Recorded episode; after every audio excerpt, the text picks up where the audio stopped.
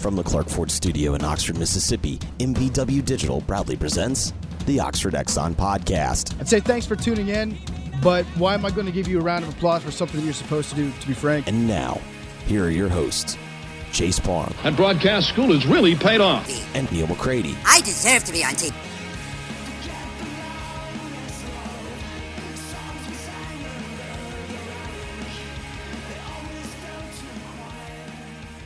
Welcome into this Monday edition of the Oxford Exxon podcast. Chase Parham, Neal McCready, Clark Ford Studio. This morning, we'll uh, catch you up on whatever news we have as we enter another week of um, just uh, isolation and trying to uh, bring some normalcy to your days, and frankly, normalcy to our days as well. As this thing is uh, is is uh, is moving on. It, it's it's only been a couple weeks, and it feels like eight months at this point. So, which is tells you a lot about our society, frankly. But nonetheless, uh, so we are this morning. Uh, Josh Kelley, Ole Miss grad, singer, uh, going to join us here in a little bit on the on the Oxford Exxon podcast. It's brought to you for Sunday by the Oxford Exxon Highway Six West.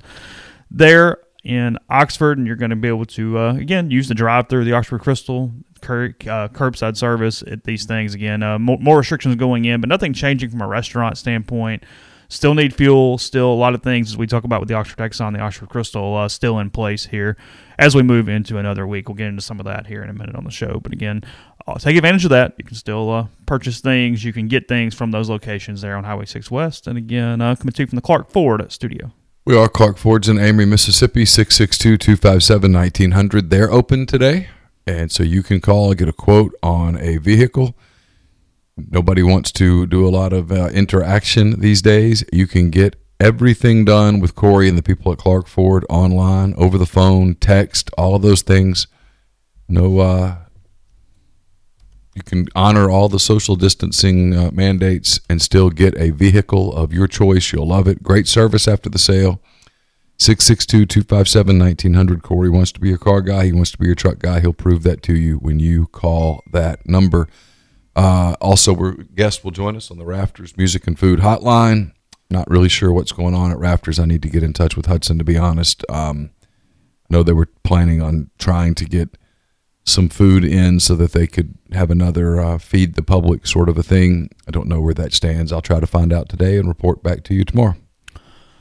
So we'll get a couple of the different things that uh, that, that have changed around town here locally. Uh, I think Tupelo has gone as far as to put a shelter in place uh, order in. I think they did that a couple days ago, and then uh, again some additional restrictions here locally in Oxford. Uh, Robin Tannehill announced that yesterday during a, uh community conversation, and then the uh, the board met yesterday. But you've had a, you've had a weekend, you had another week. You've got all the uh, all the kids at home. Neal, I mean, we're not not definitely not uh, underplaying what's going on, but been able to slow down a little bit. I mean, is, is there it- can you t- is it possible to turn this into a bit of a personal growth period? In your opinion? Um, your mind is more moving than mine is. I I, I can kind of compartmentalize and not really shut out or disregard, but I, I've made a really point to not dwell on it all the time. Yeah, I don't think I'm dwelling on it. Um, I've got three older kids. I said this yesterday who have all had their lives completely upended, and they're dealing with it in different ways. You can see stress. Um, Campbell couldn't find a pair of workout pants yesterday and was losing her mind. Still can't find them. I have no idea where they are. They're probably in the wrong drawer somewhere, but It's not about the workout pants. Nah, it's just stress. You know, she misses her friends, misses her routine. The Wi Fi doesn't always work the way it needs to work, so everybody's yelling at each other about streaming. Um, so I don't know. And then I think there's the unknown. There's the, you see really poor leadership across the board. Uh, I think that's stressful. I know it's stressful for me. Tate Reeves should be embarrassed humiliated. That can't be your only response to this as a governor of a state. Uh, the president, the uh, the House, the Pelosi and Trump can't can't even say each other's names. At some point, you've got to put some of that stuff behind. You're you're elected to to serve the people. Do do your job. Um, I think kids see all of that. I see all of that. It gets a little stressful. You can't help but read some of the articles and stuff that are out there, and after a while, you realize that you know if if some of these people who are very very smart and I think in, in, in almost all cases, well meaning. If some of these people are right, this is going to get ugly before it gets better, going to get uglier before it gets better. I've told you that one of the things that I find stressful is that Trump continues to talk about this 15 days thing and from his mouth to God's ears, but nobody else is saying that.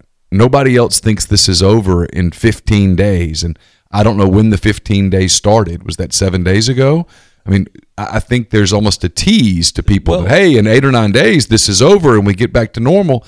And then what happens when we don't? Because we won't. So that's what I was about to say with this. Is there, and this is look, this is not justification by any stretch of the imagination.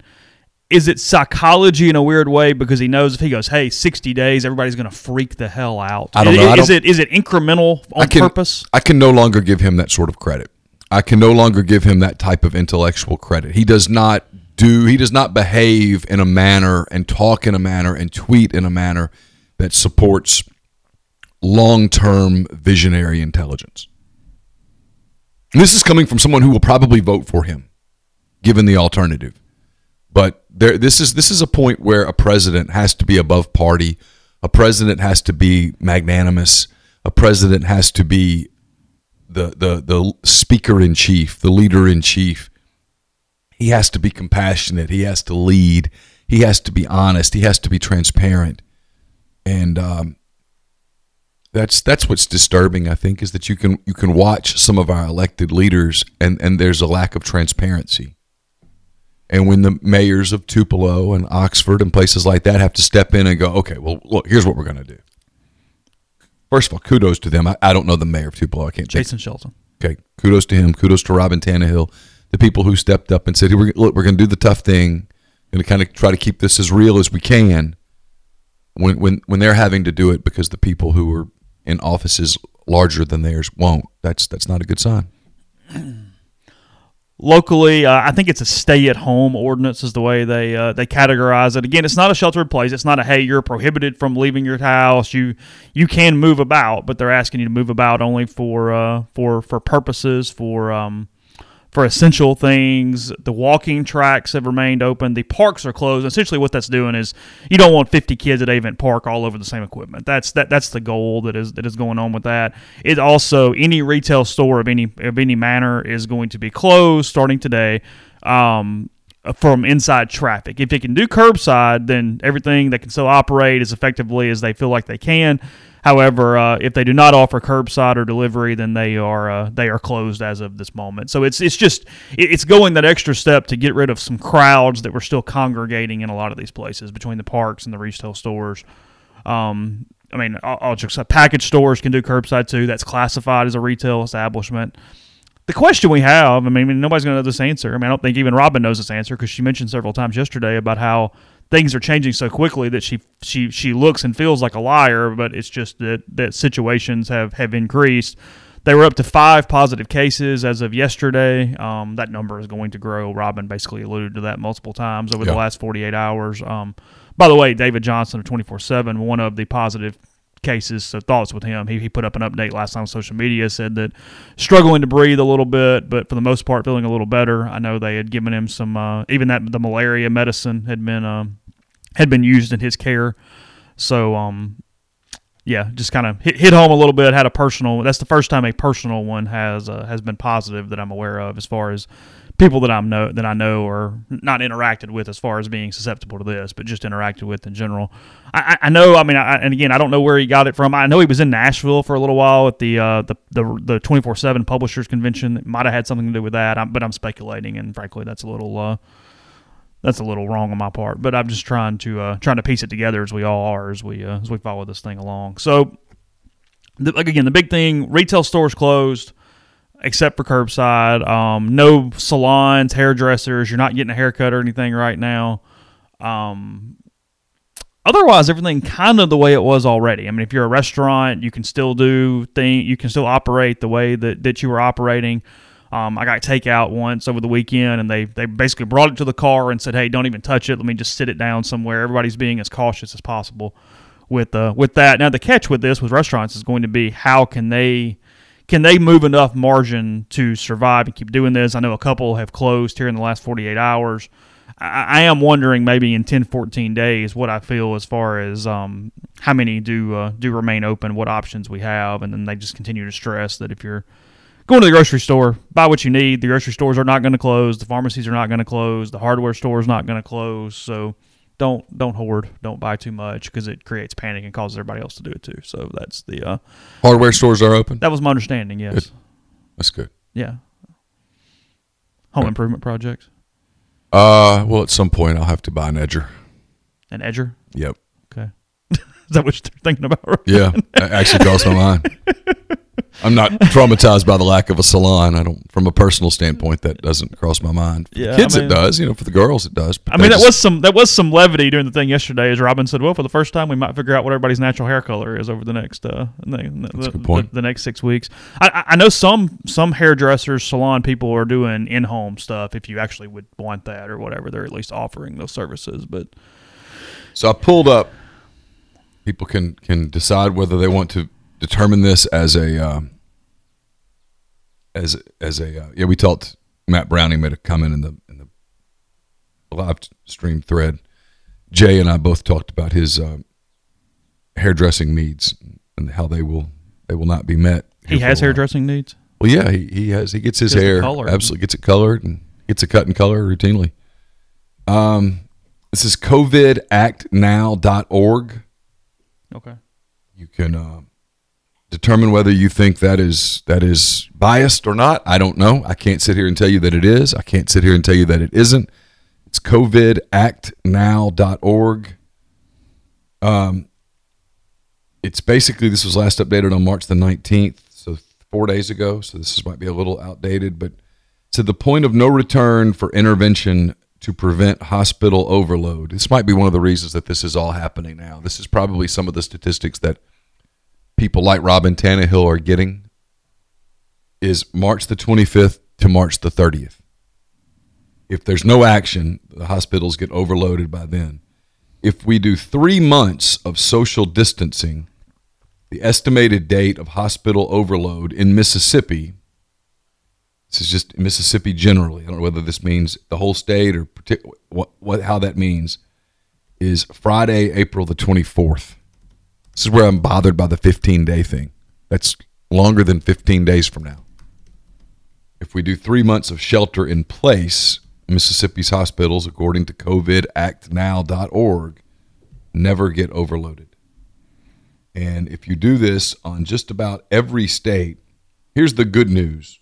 The bad news is May and into June look a little rough. Starting about June the 7th, things start looking a little better. And by July the 1st, just about everyone nationally is generally out of the woods. But that's with the shelter in place, Uh, that's that's even with the uh, the the stay-at-home, the social distance or whatever, yeah. Without action, and everyone has had action, so that's no longer a deal. But for the people who think that the answer was treat this like the flu and do nothing, and again, maybe COVIDActNow.org is completely wrong, but it would have been catastrophic in virtually every state in the union. Oh yeah, there's no doubt about that. I mean, I think I think, I think most everybody has understood that point. Even the social distancing, I pulled up what state am I in now? I'm in Nebraska. I just hit a state. Even the social distancing um, is is pretty rough in a state like Nebraska, where there's two times their point of no return for intervention is March the 28th to April the 2nd. It's kind of all the same. It's all the same thing. I mean, I it's what bothers me a little bit from just a psychological standpoint is I think this thing is going to go into uh, the summer. I think well it's definitely going to go into the summer and I just so when people say 15 days like the president had a tweet this morning that the the cure can't be worse than the that's cryptic I mean if in 8 days we're just going to go back to normal mm-hmm. explain that tell people why you and, and then he, he keeps talking about how the networks aren't fair to him and the networks are mean to him and, and, and all that stuff. I just don't think this is the time for that. Yeah, I read it as wrong, but with a again, I mean, benefit of the doubt, whatever you call it, just this because the way Americans think, this incremental thing to go, okay, just get through this, take a step, get through this, then get through this, and frankly, in the process, going, hey, please God, let one of these medicines work and something crazy happen. You know what I mean? Like Sure. you're almost holding out for kind of one of those deals at this uh, at this point. But I don't know. It's a, it's a it's an interesting messaging question conversation. Um, I would have a completely different approach. I would. I, I- I'm always a big believer in prepare for the worst. So tell people, hey, look, this is this is potential. We could be staring at two months of this. This is why it's imperative that we get this deal passed. Invite Pelosi to the White House and be kind. Work something out. Get money into the hands of people that need the money that are scared. Alleviate some of that fear rise above some of this stuff. But they can't. And it's not just him, it's her too. I mean, the the people trying to put uh, the Republicans are unwilling apparently to to prevent stock buybacks. And and the conser- and the liberals are trying to put abortion stuff into this bill.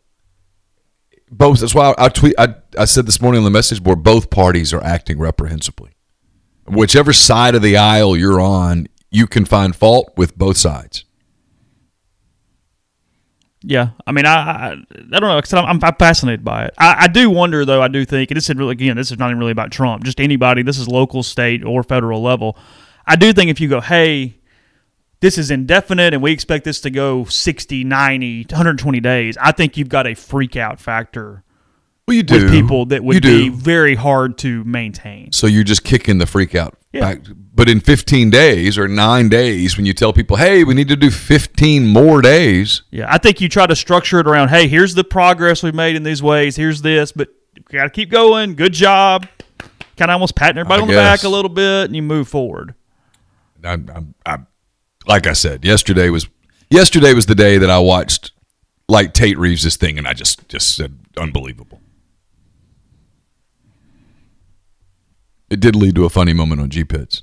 Did it? Well, yeah, we talked about how Tate Reeves' answer for this was a was, was prayer, and Gabe asked prayer circle. Glad Gabe which got in on that. which That's was good. funny. Yeah. That's- that's- so now Gabe is the bad guy with the Auburn people, not me. oh, really? Probably. Although, does is Jay still? Does he put that live stream on his own site still? Or oh, no? Oh yeah, he put it- does now. Oh yeah, yeah. Okay. Yeah, he's the one cashing in on it. Okay, I knew for a while that wasn't a thing, so I wasn't sure what, what was what was going on there. Man, I don't know. I mean, I in the, the the shelter in place versus the stay at home, there's not a ton of difference, frankly. Um, Not really. it closes some walking trails. It makes you out, can't be out for any kind of recreational thing along those lines. I mean, I, I, I assume you can still walk in your neighborhood, although I'm not even 100 percent sure about that. Um, but you do have to have to have some hey, some daily life things Sure. as long as we're being careful and doing the things that are uh, that are needed. I mean, That's what makes you irritated is you, you see all the pictures of the people that just are completely disregarding it. well, that's why Shelton went to the the, the, the the links he did. Is I mean, Lord knows what he got from a reaction standpoint after seeing those Tupelo Furniture Market auction photos over the weekend when it's just people very- congregating in everywhere. I mean, it was the it was the furniture market version of spring break in Tupelo, just people all over one another, and you went, It's insane. In, really infuriating at those people and the people that you know don't don't take away my liberties. Well, no one. That's kind of the point. No one is, but we're people are sort of trusting you to do the right thing here. Well, it's like somebody asked yesterday, said, "Hey, if you break the rule, what is it?" And Robin's like, "Well, I mean, it's a misdemeanor, but let's just just we're, Just we're not don't. trying to get in tr- trouble. Just Yeah, just don't. just don't. Yeah, that's the deal. Like, no, you know, we're, not- the police aren't going to come around and ask you what you're doing, but just don't don't be stupid. Just be smart. Yeah. Whether you agree with it or not, this is what we're doing. So just do it. And we get to the one thing she said, and other people have said, the faster we get through it, the faster we get back to normal. The faster we get back to normal, the faster things recover. The economy will recover. It always recovers. It will recover again. But it won't recover until we get through this. And we we can't have hospital systems crash. We can't make it in America where doctors and nurses on ICU floors in places like Oxford are having to decide who dies, who gets to live, having to put valuations on human life. That's not fair to the medical people. And that's what they're, forget the politicians. The medical people are begging us not to put them in that position. And in several places, I don't think we're too terribly far from that. So do the right thing. Don't spread it. Also, you it's like I've told my kids, right now is not a good time to have a car accident. Not that there's ever a good time, but now's not a good time. Just going to have to deal with it. You know, Skype with your friends, FaceTime with your friends, do the Zoom thing. Like they start back to quote school in in quote today and I don't know, it's going to be it's going to be stressful. Everybody's got to use the live streams and we'll see. that is the part. I mean, frankly, I mean, I mean, if you if you can get some stuff, uh, if you can get some stuff accomplished, great with it. But there's so many kids and households that don't have internet capabilities of this. I am kind of curious. I mean, I, I'll I'll be a little stunned if whether we're talking about Oxford or we're talking about Ole Miss that the semester actually gets completed as planned right now, simply because of issues technologically. Yeah, I, I do too. I, I, I think we're just trying to see where this thing goes and go from there. I'm on a Facebook page, University of Arkansas parents page, and there were multiple people on there that live in rural places, I presume in Arkansas, who knows, maybe other places. And their kids had stayed in Fayetteville just for the Wi-Fi, but now Mm-hmm. they've had to close campuses there too. Yeah. We're gonna uh, we're gonna talk to Josh Kelley coming up on the show here pretty soon. Before we uh, we do that and take a break to get him on the line, I will tell you that uh, Special Orthopedic Group is still open at their three locations. You can uh, you can find out more at sogms.com slash covid nineteen is the uh, is the address to see any policy changes, how they're handling anything as far as how they do business. But they uh, they are open, so you can read about it if you have uh, things that need uh, taken taken care of right now check them out. So again, sogms.com, Oxford, Tupelo, and New Albany. Our friends at Blue Delta Jeans have pretty much gone to exclusively making mask or uh, surgical mask, I believe. Uh, it's it's not necessarily for surgeries. They're going to find out more this week. They're going to do uh, they're doing some testing with some laboratories. The hope is that they're the whatever the second best grade. Maybe that's not the N95, but better than anything else, which allow them to use with first responders for anything along that line Gotcha. of protection as they move forward. Um, so that's that's what's going on there. Today is the final day of their uh, deal at BlueDeltaJeans.com. If you enter the promo code POD at checkout, P O D, you get two hundred dollars off your uh, pair of Blue Delta jeans. That's P O D at checkout at BlueDelta.com or BlueDeltaJeans.com. We're also brought to you by the Iron Horse Grill which I don't know if it's open or not. I can tell you this that they specialize in on site large event catering. We're up to 250 people off site, full catering services, especially beverage catering. So if you're planning a birthday party, a graduation celebration, a rehearsal dinner, or a wedding reception for some time after this whole thing is over, you uh, you want to be able to enjoy the moment. You don't you want to take this off your worry list, and they can handle it for uh, beverage services for a 250 to 500 person wedding or even a 3,500 person gala. Get in touch with Sarah Black at the Iron Horse Grill, 601 398 0151 for your catering needs and knock that off your worry list. Let the Iron Horse Grill make your event one that is memorable forever. Don't just accept what you see, but imagine something new. Step forward and chase after a better version of yourself every day. Corinth Dental is helping people reinvent themselves one smile at a time. Dr. Bubba McQueen, Dr. Jenny Beth Hendrick are devoted to restoring and enhancing the natural beauty of your smile using conservative, state of the art procedures, including Invisalign. These clear aligners are the virtually invisible way to improve your smile. Call Corinth Dental today for a no cost digital scan of your teeth and let them show you the way to a straighter, healthier smile. 12 months, no interest, no down payment financing available at corinthdental.com. And uh, Dead Soxy knows that these are uncertain times. They understand that oftentimes advertisers do everything imaginable to garner your attention away from the worries of the world, as if they have some magic potion that will solve a problem in your life and help you forget about everything else.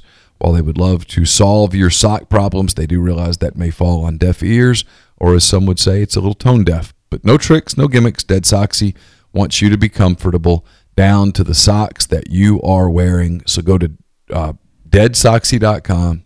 Use the promo code Rebel Grove at checkout to save 30% on all of your orders. Stay safe and stay Soxy. Podcast is brought to you by Community Mortgage, Oxford, Memphis, Soto County, and Chattanooga. They do underwriting and processing locally, which is a huge help. And they offer the float down option, so you can lock in current rates. When the rates go down before you close, you get that lower rate. I think we might even have Jason give you some uh, some ideas as far as how these uh, these interest rates work right now. A lot of people have questions as far as hey, the Fed rate falls, does that matter with mortgage rates and different things? So we uh, try to help you out with that as the week moves on. 662-234-2704 or J-L-O-W-E at communitymtg.com. Now we're going to talk to Josh Kelley if you're in our live stream.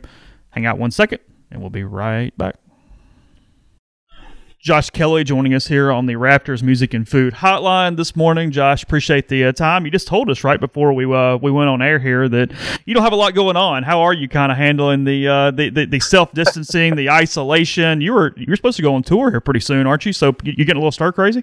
No, no, yeah, I was on tour. Uh, I, I ended up doing. Um, I did the the Today Show, and then we started in New York. I did New York, Boston, uh, New Hampshire, and then Philadelphia, and then um, I came back home for what was supposed to be about a week off, and uh, and my wife was like, "You are not going back on tour," and I said, "Honey, I agree with you. I'm, I'm not gonna, I'm not gonna chance this." So we're doing good. You know, I'm actually right now. I'm glad that you that you said that I could use my cell phone because I'm in my my truck, and it is the only quiet, safe place that I have in this house with my children. So it is. Uh, it's actually a blessing. Thank you, guys. yeah, I think say. I mean, from everybody at home, you've got all that going on. What is uh, what, what how, how do you get work done? I mean, I guess your studio is separate, so you can get some stuff done along that, along that line, right? Yeah, I mean, I did. I I did set up a my mobile rig uh, in the house, and that's where I've been doing all my Facebook lives and. uh so every Monday and every Thursday at 1.30 Mountain Time, I do a Facebook Live, and that has been keeping me super sane. And and also, it's kind of forcing me to to uh, go over a lot of songs that um, that I haven't played in a long time because people are requesting. There's people in Italy that um, you know are it shows up on the screen and they're like, play this song, and and I'm like, God, man, I haven't done that in years. So it's it's forcing me to do that, and it's forcing me to learn new songs. And in a weird way, it's forcing me to get better at music, um, which I'm really enjoying. That the byproduct of that. How so? What? How, how do you mean? Well, so I've got you know I've got all this different time on my hands, and uh, since I was a kid, I mean I've always been a huge Stevie Wonder fan, and um, and as a kid I remember being obsessed with Stevie Wonder's song called Sir Duke. So yesterday, I spent probably like six hours of the day um, that my wife was cool with um, learning that song on piano. And um, it is an extremely hard song to play. You know, it's uh, you can feel it all over. Um, but the piano part's the it's all of that stuff is extremely complex. And I don't think if it wasn't for the corona, I really don't think that I ever would have learned it. And um, now I'm gonna, I might play it on my Facebook Live today, or I might wait until next Monday to make sure I really own the song. But something about, yeah, something about having this time uh, has given me the uh, opportunity to um, to kind of dig a little deeper in music for myself and and and get better. And I always knew that I could. I just just kind of set my way. I read somewhere that you play 15 instruments. Is that right?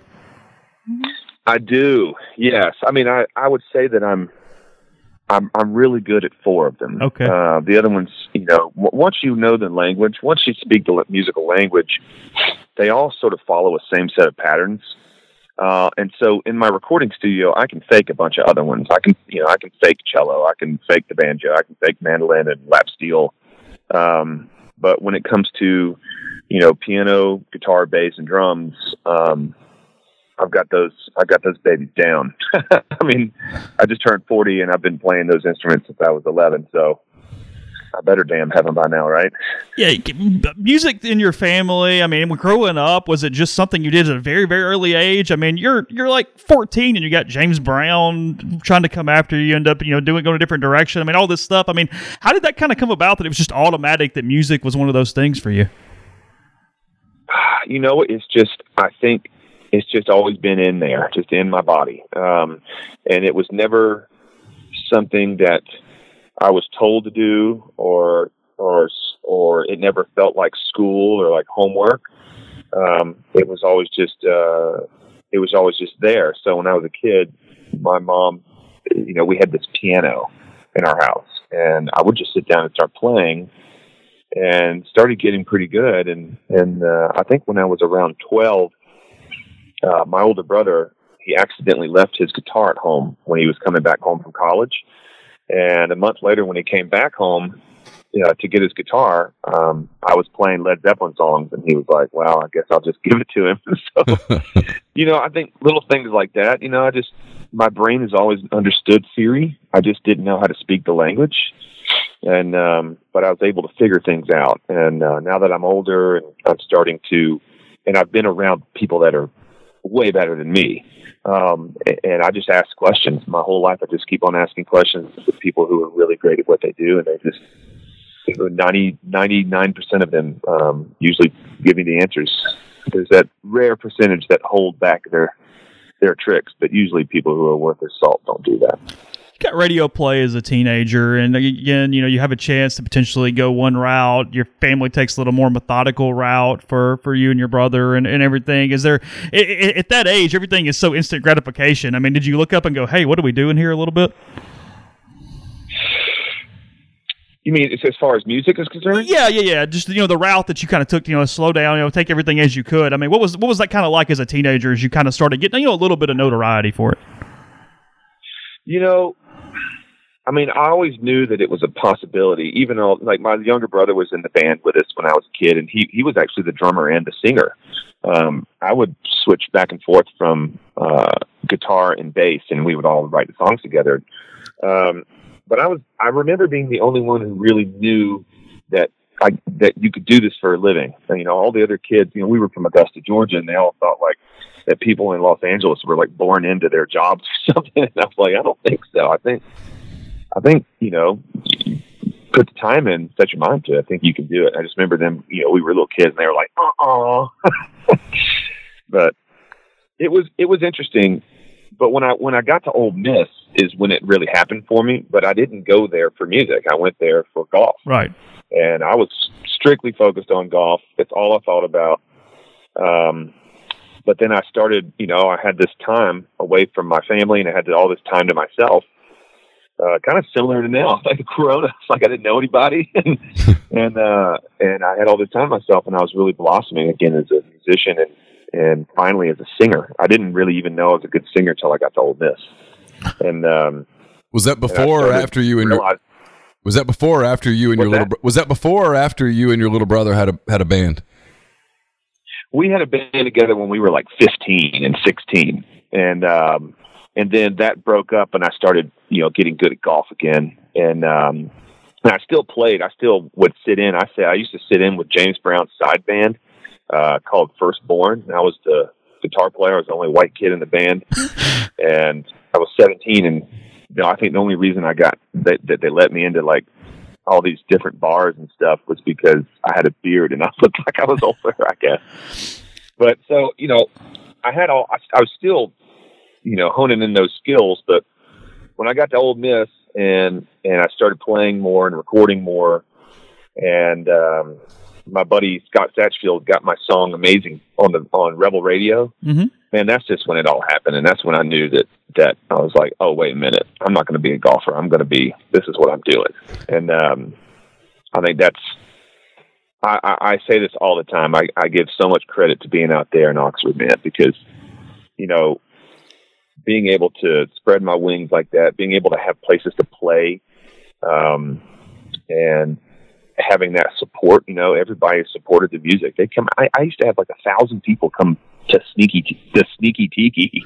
And it was, it was crazy. I mean, I couldn't believe it. And I think that confidence is huge. Just having that confidence and having that support made me feel like I could go to LA and conquer it, you know?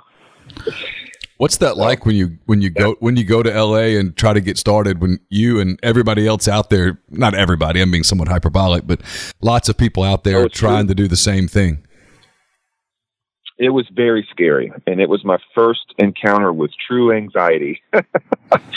I did not know. I, I remember calling my dad, and I was like, "Dad, I feel like I can't get to the end of my breath." And he goes, "Son, that's anxiety." And he was like, "Put your tennis shoes on and go run as hard as you can." And um, because I was, I started getting really scared. I was like, "What if I'm not good enough? What if, you know, what if I fail? Um, what if I run out of money? You know, I mean, I was obviously." I got cut off, you know, when I, I called my family, I said, Hey, I've got a record deal. And my parents are like, well, just so you know, we're cutting you off. so it was, it was interesting. It was, it was, uh, but it was also exhilarating and fun. And I like being forced to make it happen, you know?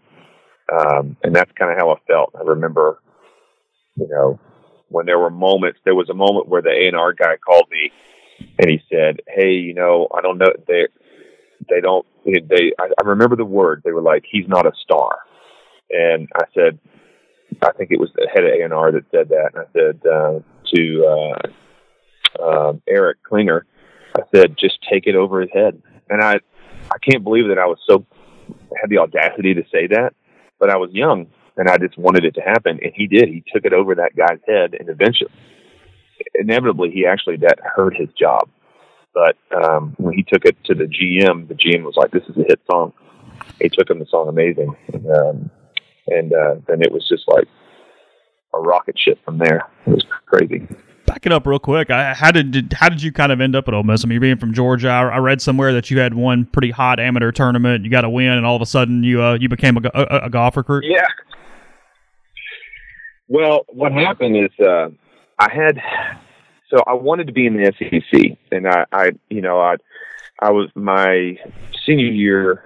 I won the uh, in high school the high school state championship, and then I I won a um, a big uh, tournament called uh, what was it called? It was in Hilton Head, Palmetto Hall Invitational or something like that and I totally careered it. By the way, I probably should have never been in, in Division One golf, but I careered a big tournament, and it's because my dad told me to take my driver and three wood out of the bag because um, I was I used to be wild with the driver, but I was I, I was ripping this one iron. He goes, just take your driver and three it out of the bag, and I, I hit a one iron off the tee this whole tournament, and I won the tournament with this little buttercut one iron stinger, and um, and Coach Woody Cowart, you know, uh, called me and you know offered me a spot on the team, and um, and I was like, yes, I want to be in the SEC. And um, think the other option was like UNC Wilmington, and I can't remember what else it was. Maybe the Citadel or something like that. I, I used to wrestle, in the, uh, so you know, I possibly would have been wrestling at the Citadel. That, that does not sound fun to me right now. No offense to anybody that went to the Citadel. Um, but Ole Miss, that's that's what got me there. Took a break and talk with Josh today about in-house interior and design. Nikki and Ashley that can still uh, help you out with whatever you uh, want to do to your home, including uh, doing things that increase the equity in your home. They've got uh, discounts for big projects. They have discounts for dorm room assignments whenever that does pick back up. You can find out more at 662-681-6241. Give them a call. Shoot them a text message. Things can be done over the phone. Things can be done uh, fitting the uh, the restrictions that we are seeing in our lives right now. So again, that's in-house interior design. They got 30 years combined experience. They travel in state and out of state for when the situation will allow that and more. So again, just uh, give them a shout, see what they can do for you. 662-681-6241. And the podcast also brought to you by Tyson Drugs and G&M Pharmacy. G&M is right there on South Lamar in Oxford, but the bigger thing with them is they deliver locally in the Oxford area to your home or workplace. They uh, will do uh, parking lot pickup. They do everything to make sure you get what you need when you need it. You can find them again, 662 236 2222. Can you be and, a bit of a, a also, ringer in pro in proams? You know, I used to be, but I also have to say this: my buddy Brendan Fisher uh, from Augusta, Georgia, he is the big reason that I got in too, because he was my he was already on the team and he was my in with Coach Woody Cowart. So, um, but I, nowadays, you know what? I, now I finally am again because I got my handicap up to a six, Ooh. and it's because I'm well because I'm all over the place. I'm telling you, I'll shoot 90 or I'll shoot 74, and So if you get me on one of those good days, or you know, in a pro am, you know, as long as somebody hits the fairway and lets me unleash, then I'm good. But um, I'm still just as wild off the tees as I used to be. If the gods came down today and offered you a choice, you could either do what you do now, or you could be a top 25 player on the PGA Tour. Which would you take? Man, no joke. I would totally do what I'm doing now. you kidding me?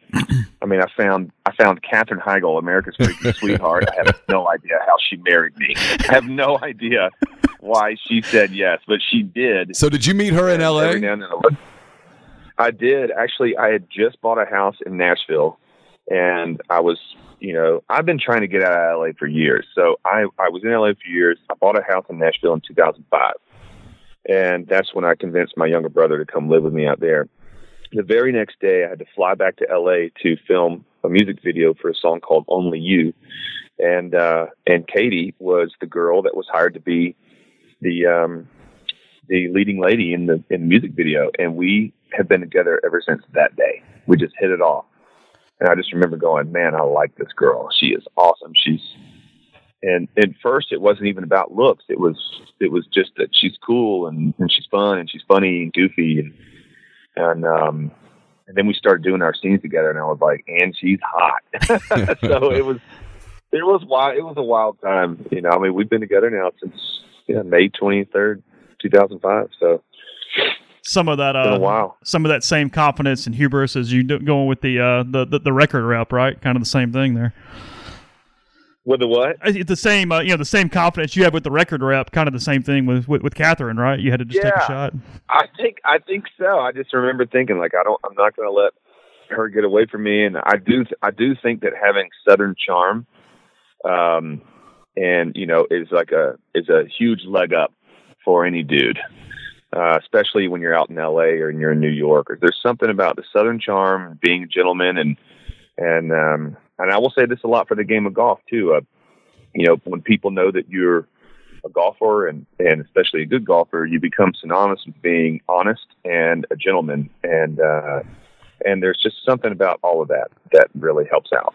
So I think the confidence played a big part. Yeah. Just doing timeline in my head, that would have been right before Grey's Anatomy took off, right? It totally was, guys. I got her for, I, I tell this joke in my shows all the time. I say I got her for 20 grand because before she became a huge, huge, like, you know, star, I mean, she was already a star, but she wasn't, you know, she got really big right there during Grey's Anatomy. I think nine episodes of that first short season aired by the time we met. And, um, and it had not taken off yet. And I, by the way, I got to witness all that, and I'm telling you, that was crazy. Watching, watching. I'm, I think female actors when they become stars in America, it's like, it's like royalty. It's weird, and uh, and I, I'll tell you, being from Augusta, I was not uh, prepared for it. You know, people trying to everybody wanting to like get to her. It almost felt I almost felt like they were trying to attack her all the time, and I I just wanted to like you know, for lack of better words, like kick everybody's ass. Yeah. You know, cameramen just like 40, 50, 60 following us everywhere. It was wild. I mean, I just wanted to break all of their cameras over their head. Yeah, That's the how fish. I felt. It was I was always angry. Yeah, the fishbowl has to be something there's no way to prepare for at that point, and how quickly that happens. No way to prepare for it. It was so weird, and in hindsight, I wish that I'd handled a lot of it differently. But I mean, what are you? gonna I was 25, you know, in a hothead. It's like, you know, what are you going to do? But um, you know, now I'm just like, I don't even know. Do paparazzi exist anymore now that social media is so big? Like, why? Do they even have a place in the world? I'm not even sure. I guess they do, but you don't really do you don't really see them anymore like you used to. Uh, uh, You're right. I hadn't thought about it that way. It's good. Yeah, I mean, I think uh, you know, I when I did the Today Show, couple that that you know that one that reality show, um, oh, what was it called, where they couldn't see each other but they got married. Well, I can't remember what. Oh, uh, uh, Love is Blind. Um, they're like Love is Blind. Yeah. So Have you watched we that, were man? Watching that show, and then I got. Yeah, true. We watched it, and I got to meet them, and it was cool. I got to meet them, and honestly, I think they're going to I think they're to make it. I can't believe it. But um, You're talking about the couple that when, when we were going outside, yeah, the couple that won, the couple that won. I can't remember their names right now. Um, the ones that actually got married. okay. Um, they um, when they were going outside, the paparazzi were out there, and then when, when I got in in the car with my my manager and my publicist, I was like, I can't believe the paparazzi still exists. And, and she said, No, nowadays they yeah, they're they're paid for, so you you pay for them to make it you know to make a moment look bigger because it it kind of you know just for publicity wise. And I, I hate saying that, but it, it is the truth, and you know because you do you know, I guess these people right now they're on this big rise, and you want to make it look as big and as important as possible. Um, but I don't think any of those photos from back in, in the day when when we were dealing with that are any better than the iPhone photos that people are taking now. So I think that's just the way it is now, right? It's on social media. Switching gears a little bit, uh, two of your children are adopted. My, my my daughter's adopted. You did one domestic, one one international. What was you know w- w- was that somewhat of a decision on you know where to where to go for that kind of what what, what process to take? Because I know I, I remember when we went through it. You know, we looked at Poland and some some some Eastern countries and whatnot. And ended up doing domestic, but you know, it's just it, it, it's such a it's such a rewarding but a strange thing as you're kind of going through it because it's uh th- th- there's It's not necessarily one uh, one one answer for it. No, and I and I and I say this in my shows all the time. I actually think that you know, do you remember having you fill out a, a novel Yeah. before you're able to adopt? You know, I mean, it's like 400 pages or something, and and I actually think that uh, every couple should have to fill out all those pages before they decide they want to have even biological kids, because you learn a lot about yourself. You learn if you and your spouse are on the same page, even parenting wise, and and you know, there's there's something about having to take that time to even just really know if you're even prepared to be a father or a mother. And um, it was interesting. I mean, it was it was it was Katie's idea. Uh, her sister was adopted um, from South Korea when she was um, a little girl, or I guess maybe even before she was born. And uh, so she grew up with an adopted sister. So she, before we got married, she said, you know, I, I want to adopt first. And um, I said, she said, is that okay with you? And I said, absolutely. You know, like what, who would, who would say, no, man, I'm just not really into, um, you know, giving a child a forever home. It's not really into like saving it. Like, who would say, no, that's just not in the cards for me. Yeah, yeah, yeah. And, uh, but she wanted to make sure that I was cool with that. And I said, absolutely, honey. And, uh, so we went through that process and she said, I'd like to try uh, Korea, South Korea first. And, and so we did, and we got really lucky because that Hague Treaty came around about a year after we got Naleigh, and uh, and now it's really hard to adopt out of um, out of Korea. Um, so we adopted Naleigh, and then and then Adelaide uh, we adopted domestically, and that kind of that kind of came out of nowhere. Um, I think that became that came because we, you know, we had showed that we were, you know, honest, viable parents, and and we always said that we would be open to it in the future if a child needed a home, and blah blah blah. Then Adelaide, we got she was a newborn, and she is a total spitfire, man. And uh, and little Joshua Jr. came because uh, Katie's app was wrong on her phone. Because that damn app said that there was no petals on the flower. Uh, how old? I was cool. I didn't. You know, I, I wasn't even like, you know, I didn't need to have a biological child. I was done with two girls. I was like, this is great. This is perfect. You know, I've got a lot that I want to do the rest of my life. I don't want to be raising kids forever. And uh, and then, but I do love having a little boy. It is it is really fun, and uh, he is a brute of a child. And it is. Uh, I, I told her I was like, I think we're good now, right? This is a good. We're at a good number. How uh, how old was your oldest when you uh, when you obtained custody? What's that? How, how old was your oldest when you went when, when you attained custody when the adoption went through? Age oh, was? she she so she was she was probably about mm, ten months old. okay. Naleigh was, yeah, and she came, and you know what's interesting about you know with South Korea is that they, um, they hold the children a lot, you know, because they feel like that that sort of skin to skin mother whatever nurturing. So her um uh the lady who was taking care of her, you know, basically had her like in a sling all the time. So when she came to us, she couldn't she couldn't even crawl or anything. You know, it was it was very interesting. Um she was just a sack of potatoes. And um but it was really it was really very very cool. And i remember being nervous you know before she was coming to us. I was like what if she doesn't like me? You know what if we don't bond? And my wife said i just know when i put that baby in your arms you are going to be good to go. And she was right. Um you know i right right when i held Naleigh, she's like i just felt this energy like she accepted me as her dad. And and uh, and that little sack of potatoes watched the golf channel with me for about a year it's funny you said that. That's one of my actually first memories too. Was when when when Carly Ann came home. It was probably just a couple weeks, and my first real thought or thing that I that I recall was it was one morning, and we had her since birth. Like we were literally the night she was born. We're in the hospital, but um the Augusta National Drive Chip and Putt was on, and I remember just sitting there holding her for hours during that while the, the kids were playing at Augusta, and that's for whatever reason that's one of the first things that pops into my mind. So it's funny you said that about the golf channel. Yeah, isn't that cool? You remember those? You remember those memories? Mm-hmm. Uh, I think Katie Katie was doing a movie uh, called Life as We Know It with uh, my buddy Josh Duhamel, and uh, and I just remember sitting in that hotel room in Atlanta watching the golf channel and just chilling like a villain with my baby. and it was awesome. I loved it.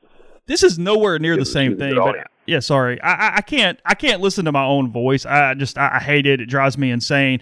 If y'all were just sitting around, can she have a movie on that she was in or something? Or is, is that something that even doable? Because to me, that would kind of bug me to be on screen in front of me.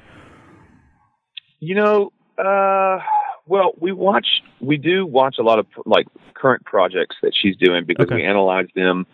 Uh, I do all the ADR for her so that oh, okay. she doesn't have to go into some studio and do them. So we do all that. And so I'm kind of involved too with trying to match everything. But you know, she's.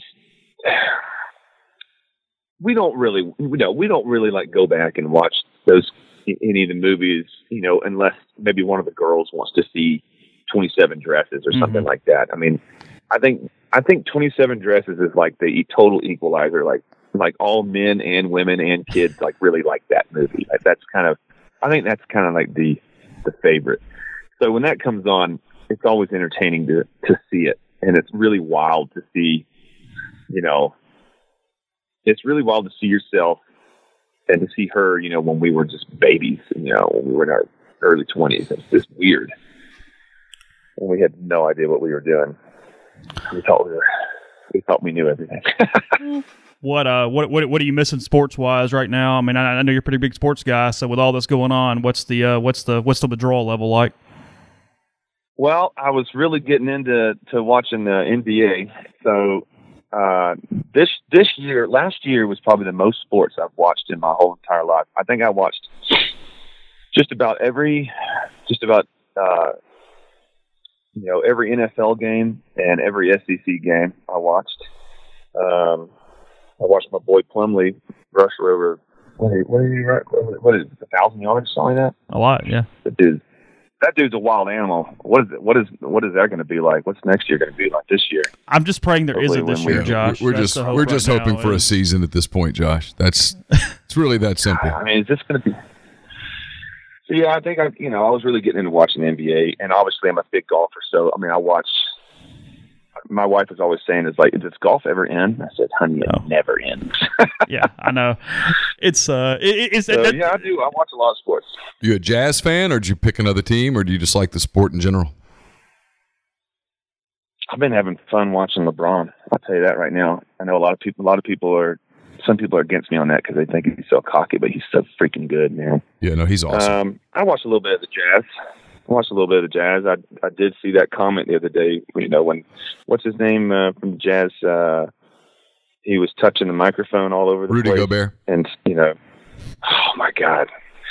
I mean, is he ever going to be able to live that down? I don't even know. But well, a lot of people, a lot of people think he. Over a lot of people think in some in some ways Gobert is going to go down as sort of the idiot hero Uh, You know, because had that not happened that night, a lot of the games would have continued, and and more and more people would have been exposed, and there would have been thousands of people in arenas all over the place, and and um, that it, it would have gotten it would have Yeah. escalated much faster.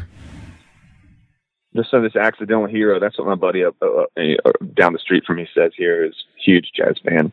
He said that same thing. You know, you just never know. I don't know. I don't really know. I, I, I, I, I definitely have found myself uh, distancing myself from the news now. I just I can't look up the coronavirus anymore. I can't watch any more news about it um, because it's not gonna not gonna help me anyway. You know, we're just I think it's better just to spend this time and find the positive and realize that uh, you know what it is doing. The positives are that it's it's got my family closer together, and it's got my all my brothers and sisters' families are closer together. Um, it's given Mother Earth a little time to breathe from from you know its virus, which is the human race. I think. Um, I think that uh, you know think about this: like all the smog levels are def- are like completely just like choked off. I was getting ready to which ask you that. Have, really great. have you seen? I mean, it's only been what a week and a half or something. Have you seen some of the pictures of downtown Los Angeles? No, I haven't. It's I, incredible, I like- that up after. The, yeah, you should. The the air, for lack of a better term, looks so different. I know that sounds idiotic, and I'm no, I, that's one of the reasons why I got out of LA. It's because I was like, this is, you know, and I love LA. I miss so much about it. Um, but you know, just all of that smog, and and also all there's a lot of smug there too. there's Yeah. a lot of people that just, you know, they they just hate themselves because there's only so many slots that are available in the entertainment industry, and you've got millions of people coming in every day trying to fill those slots, and there's a lot of rejection. So, uh, but getting back to Mother Earth, man, I I feel like you know I I just it just doesn't it feel like a sign, like this is this is like a little bit of a cleansing. I don't mean in any death. I mean just for you know what we our pool of resources from this great Earth, you know, has just been halted, and I think that's good. Yeah, I think it was the New York Times that had a story where it showed the the kind of the satellite, like the splotches of what the pollution and sky smog levels were in major cities, and it it, it, it essentially had evaporated. It went from this dark, huge purple to this just just kind of light color uh, as far as above the uh, above the atmosphere right now. So it was crazy. amazing. I remember reading this thing on Instagram that said um, that global warming needs the coronavirus as publicist. Because the, or the climate crisis needs the coronavirus as publicist because you know obviously like that's a huge crisis that we need to deal with. But that it looks like the coronavirus is kind of helping us deal with it right? Mhm. you know? So they're working hand in hand. I don't want to get too deep into it but you know because my me, my wife and i we do. We get really we will we will talk about this you know over a couple cocktails at night for hours but um it is definitely it sucks that it's going on for sure but i'm i'm a glass half full kind of guy and i'm always trying to see the positives and anybody who knows me knows that that's how I, that's how my vessel works and uh, I do definitely see some positives. But I, I will tell you this: every now and then, when I when I feel the gravity of it, I do get scared. I'm like, oh my god, it you know gives me a little anxiety. there are Like, probably this doesn't go on. There are probably a lot of uh, females in our audience right now that are wondering what is Katherine Heigl's uh, cocktail of choice on a random Monday night when you're isolating. Oh, I, I would. Uh, hers is a dirty martini, uh, super dirty, dry. Gin or vodka? She tells me to wave the vermouth in front of it, but I sometimes put uh, one little teardrop of vermouth in there. Okay. are we are, are, are we doing gin or vodka? She's vodka. Okay. Yeah, and last last night I because I, made some guacamole and she was like, you know what, maybe maybe margarita. So and my margaritas, the JK margaritas, they're you be careful if you want to get on that train because they are strong and they're deadly and they're you don't realize um, that you're getting that you're getting hit over the head with it. And so I got her hammered yesterday. she is so mad at me right now. What's So uh, it's good that I'm out here in this truck right now. what are you uh what, what what are you going with? You a bourbon guy or what? I am. I'm I'm Maker's Mark and a little bit of ginger ale, sometimes Okay. ginger beer on the rocks. Um, that is my jam. And if it's if it's not that, uh, I, I I like super super cold IPAs. Okay. if I drink beer, they need to be just like really cold. I don't understand people that drink lukewarm beer. I know you mentioned it early in the uh, in the show. So what's your uh, what, what's your schedule when you're going live on the internet for people that might want to interact and check in? Okay, so yeah, I do Facebook Live uh, every Monday and every Thursday, right around 1.30 Mountain Time, 3.30 uh, East Coast. Uh, today, uh, right after we get off the phone, I'm actually doing a writing session. My publishing company has this like writing camp that usually, you know, you do it in person, but now they're calling it Concord Camp Quarantine. So we're uh, I'm doing a Skype writing session with these two female writers in Canada today, and so my session today with Facebook Live will be pushed back probably about an hour. So I'll probably do it. I'll probably do it today around two thirty Mountain Time. Uh, but normally it'll be Joshua Jr.'s bedtime that I do these, and Okay. it also helps because Europe gets to see it too. So. Yeah, just look up Josh B. Kelley on Instagram, and you can click that link in the bio, or look me up on Facebook, and um, they're fun for me to do. And super high quality on the uh, audio. I figured out how to get my studio quality audio in there, so I'm not I'm not using like the phone's recorder. I know that it's so much uncertainty right now, but do you have any idea if you're gonna be able to you know postpone and pick up tour dates and that kind of thing, or is it a wait and see, or what I do you at? did. So we, yes, we've already started rescheduling. Um, I I was one of the first ones to postpone my tour, and thank God that's all because of my wife. Um, and so we were able to get some slots that a lot of people were trying to get because everybody had to cancel their tours. And so the, I know that the Atlanta show is going to be on August 20th, and then I know the Nashville show will be August 22nd with the album release on the 23rd, and then all the other dates are going to start falling in place after that. So, Okay. Yeah, late August, September, I'll be back on the road again, um, God willing. Yeah, I understand. Yeah, amen to that. Well, I, uh, I appreciate it uh, all the uh, all the time, and if, well, as we keep uh, keep getting isolated in quarantine, maybe we'll do it again. But really appreciate it, Josh. yeah, let's do it anytime, guys. I'm I'm always around, and I love to chat. So, thank you guys so much for thinking of me, and thanks for your time as well, and thanks for what you do. Appreciate it, guys. All right, Thanks, Josh. Talk Take soon, care. Josh. Was Josh Kelley joining us there on the Rafters Music and Food Hotline? As uh, again, he's in Park City. Um, I'm sure there's worse places to be, as he said during uh, during isolation and during this uh, Yeah. this period of all of our lives, is uh, just trying to get through it. Um, you know, there probably is something to that. He he, he mentioned it right at the beginning of the show when you have you've been been on tour and you're kind of in that grind a little bit, maybe as much as kind of when I asked you at the start of the show, but even more so, kind of getting back to roots a little bit. You're interacting with people and fans, and you've got time to just play around and kind of experiment with things. I mean, music probably the one area you can do it above all else. But I mean, that's th- th- there probably is a complete and utter sort of breath that you can you can take in that situation.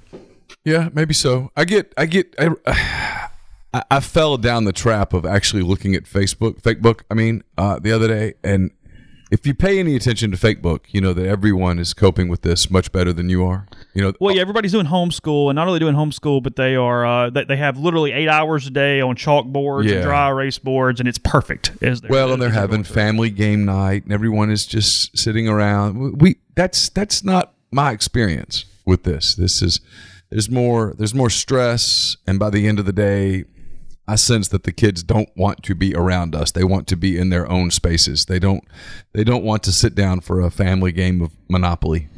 And so, I mean, I'm, I've come to one of two conclusions: either fake book is completely fake, or we did a really poor job of of raising our kids to want to all be together. So I, I don't know I don't know which which is uh, which is which. We haven't really talked about it at this point. Uh, what's your early takes once that uh, the Tom Brady news is official in Tampa? How's it going to be? Just hope he gets to play there.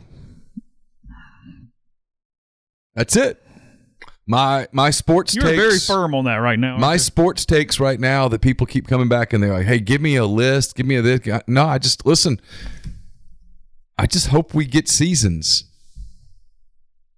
Um, I said this yesterday on on uh, G Pits that there was I think I might have told you in a conversation we had that if you I've I've kind of based this on NBA and MLB people for a while because I know that everyone will follow them.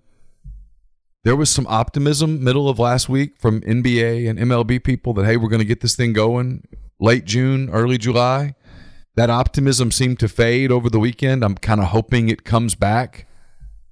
Um, that's what bothers me. I mean, you listen to Josh just then, and he talked. You know, when when are you resuming your tour?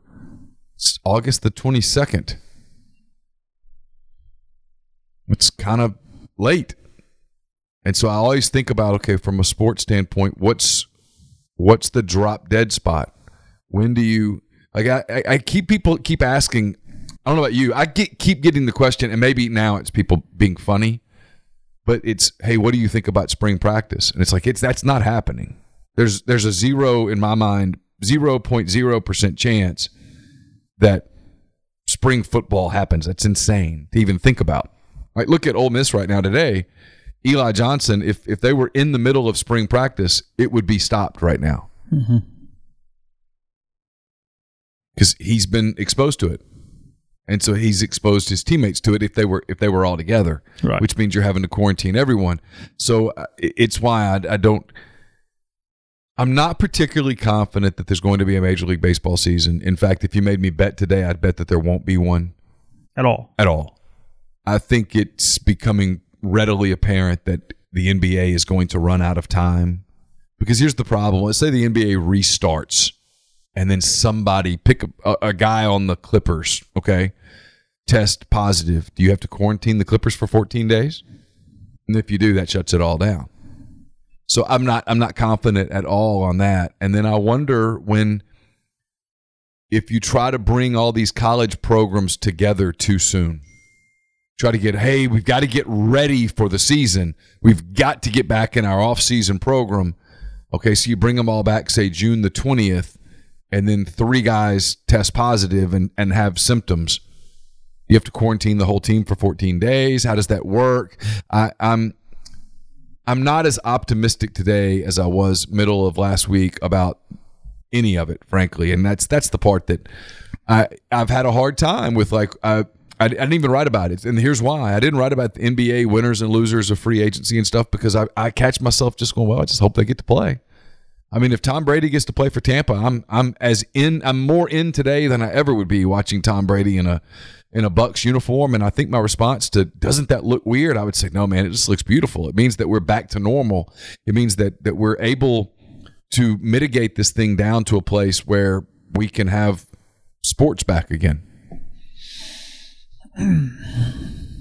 What is your thought process as you're trying to figure out 10 thoughts every week, given that? I mean, it's probably kind of a struggle on not just coming up with thoughts, but hey, what tone, what am I trying to do here? right? Yeah, well, I mean, like Laura two weeks ago said, "How are you going to do that?" And I was like, "I don't know. I'll, I'll be all right."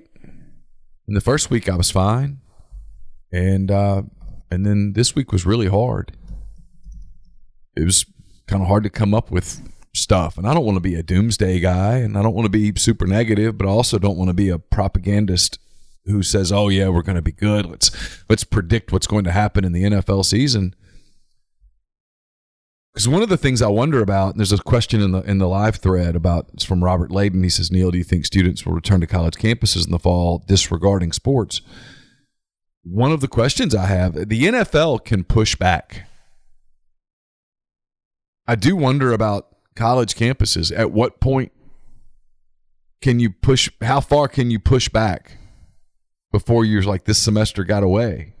How does that work? Well, and Ole Miss go into pass fail in some areas, Z grades. I mean, that's again, everybody's trying to manage best they can. I, I, I don't really mean this as a criticism, but okay, you're going to pass fail. Kids that were right on the cusp or kind of in that middle ground, they're probably slacking off and go, "Hey, I'm just trying to pass. There's no reason to do anything." Yeah. And then your kids with the 4.0s on the line and the A's, they're pissed Yeah. because suddenly it's just a pass fail and you're the, well, they're in the same boat as everybody else which is going to be hey are they going to stay engaged we're already having to kind of really up the engagement anyway as far as um, keeping kids in tune with these online classes Yeah. you've got you've got some professors doing a great job you have some that frankly have given up i mean it's Yeah. it's a, it's a complicated thing right now and i don't I, I don't I don't know how this is work. That's why I don't believe the semester finishes. Just my opinion. So it just ends in an incomplete. I don't know. I, no, I think they'll push people through. Because if you end in an incomplete, Yeah, parents parents like me, I'm going to say I want my money back. Yeah, I don't I don't believe that. But I'll just be a little stunned if the the plans that are going on right now make it through the middle of May. I guess that's my point. We'll see. Hope I'm wrong. I mean, I'm just No, throwing I- some thoughts out. I don't I don't think you're wrong. I'm curious to see what happens with just the Oxford School District, which is a well-to-do, well-off, well-organized, well-run school district. Can you keep the streams up? We don't live in a metropolitan area. There are kids that are out in fairly rural areas where we are right now is quasi-rural. Mm-hmm. You know, the Wi-Fi does not not it's good, but it's not great and it gets spotty. And when everybody's on it at once, it can get pretty shaky.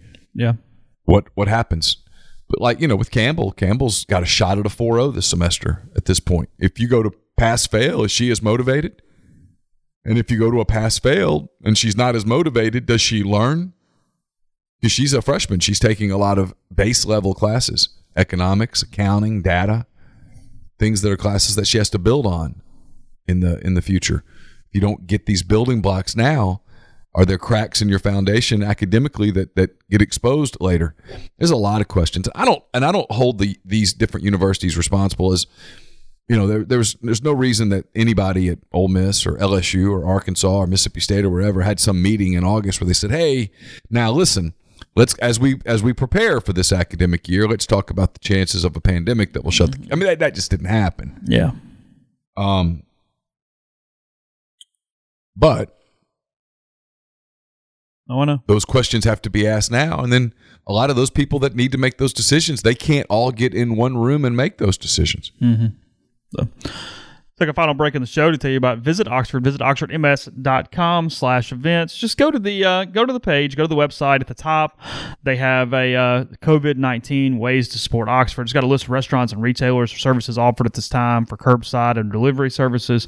There's a uh, link to how to support service industry employees at this time as well, and then also some organizations in need and the uh, the like there. So again, visit oxfordms.com to find out more if you're uh, if you're local and figuring out a way to either help out or figure out what the services are and how to use them. The uh, podcast is also brought to you by Nest and Wild. Sleep better with the Nest and Wild mattress. It is a Mississippi-based mattress company making a high-quality mattress delivered right to your door. They make buying a new mattress easy. Every Nest and Wild mattress is one foot thick, giving you comfort and support that will last. A lot of online brands sell an 8 inch or 10 inch mattress with less support and durability. Not Nest and Wild. They're 100% American made, all one foot thick.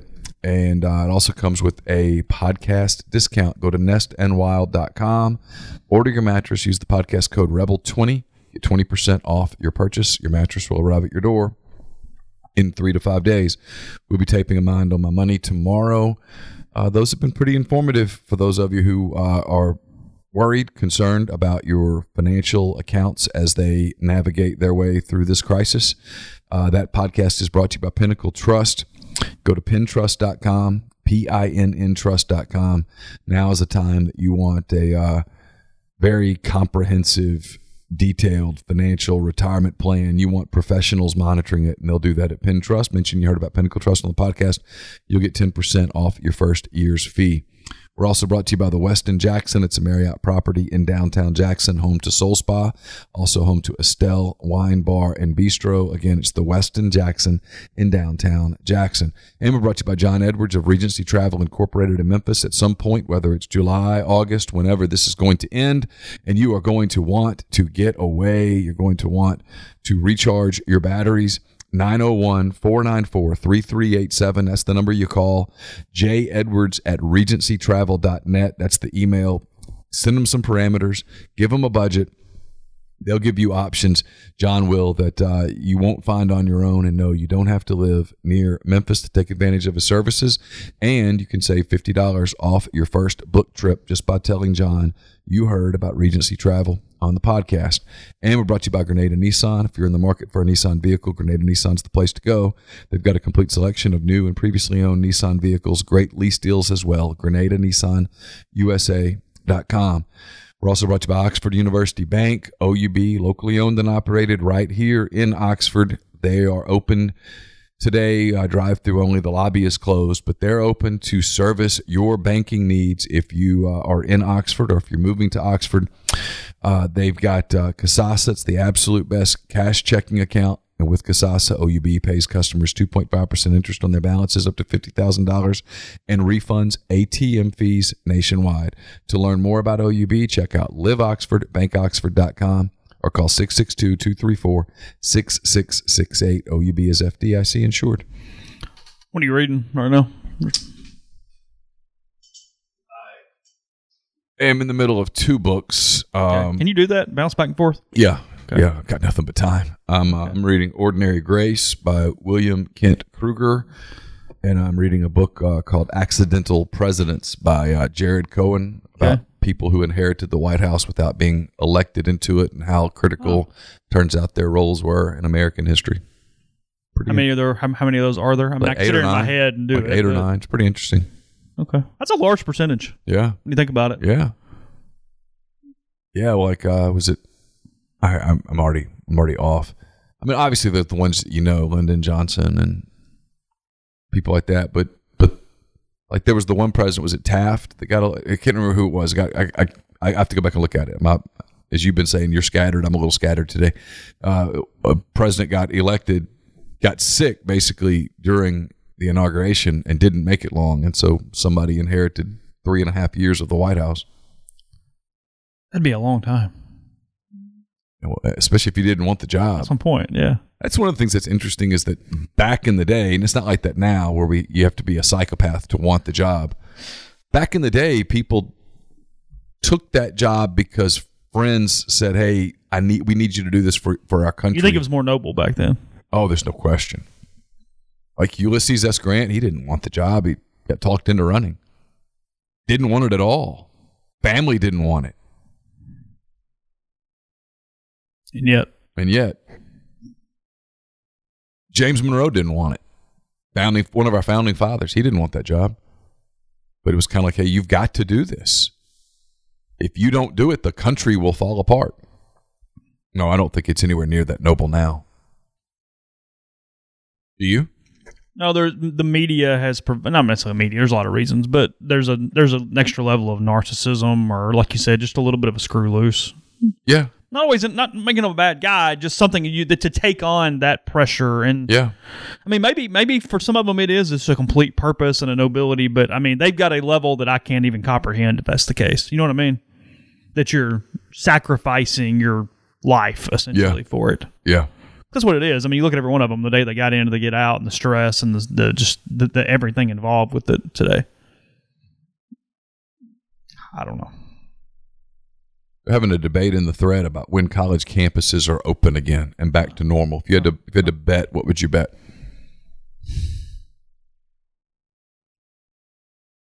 Um, delayed fall start.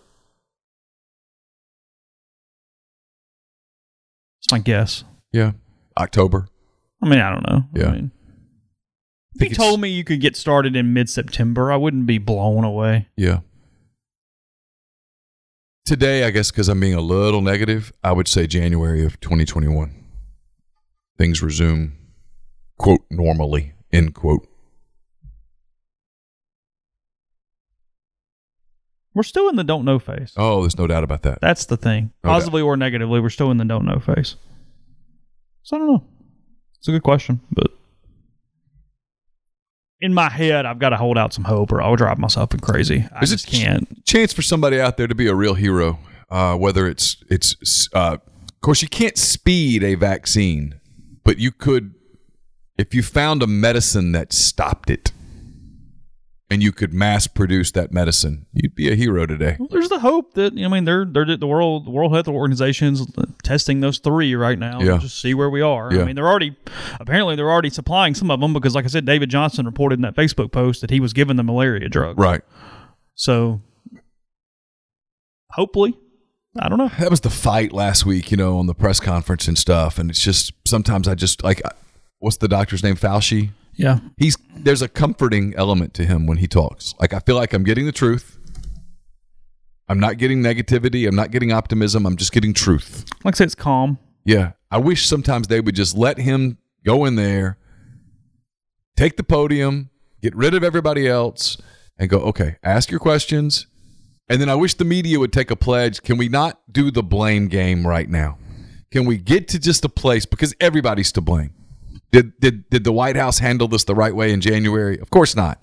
Would the media had the White House been more aggressive in January, giving Trump a break? Of course not. The liberals and the conservatives can't work together. We see that right now. Democrats, Republicans, they just fight like dogs and cats. So let's get past the blame game. Let's talk about what we can do. And then at the end of it, when it's over, there'll be lots of time to do the autopsy and we can figure out who to blame and who to punish and all that stuff. That's where I get frustrated. Instead, it's everything is about the blame game today.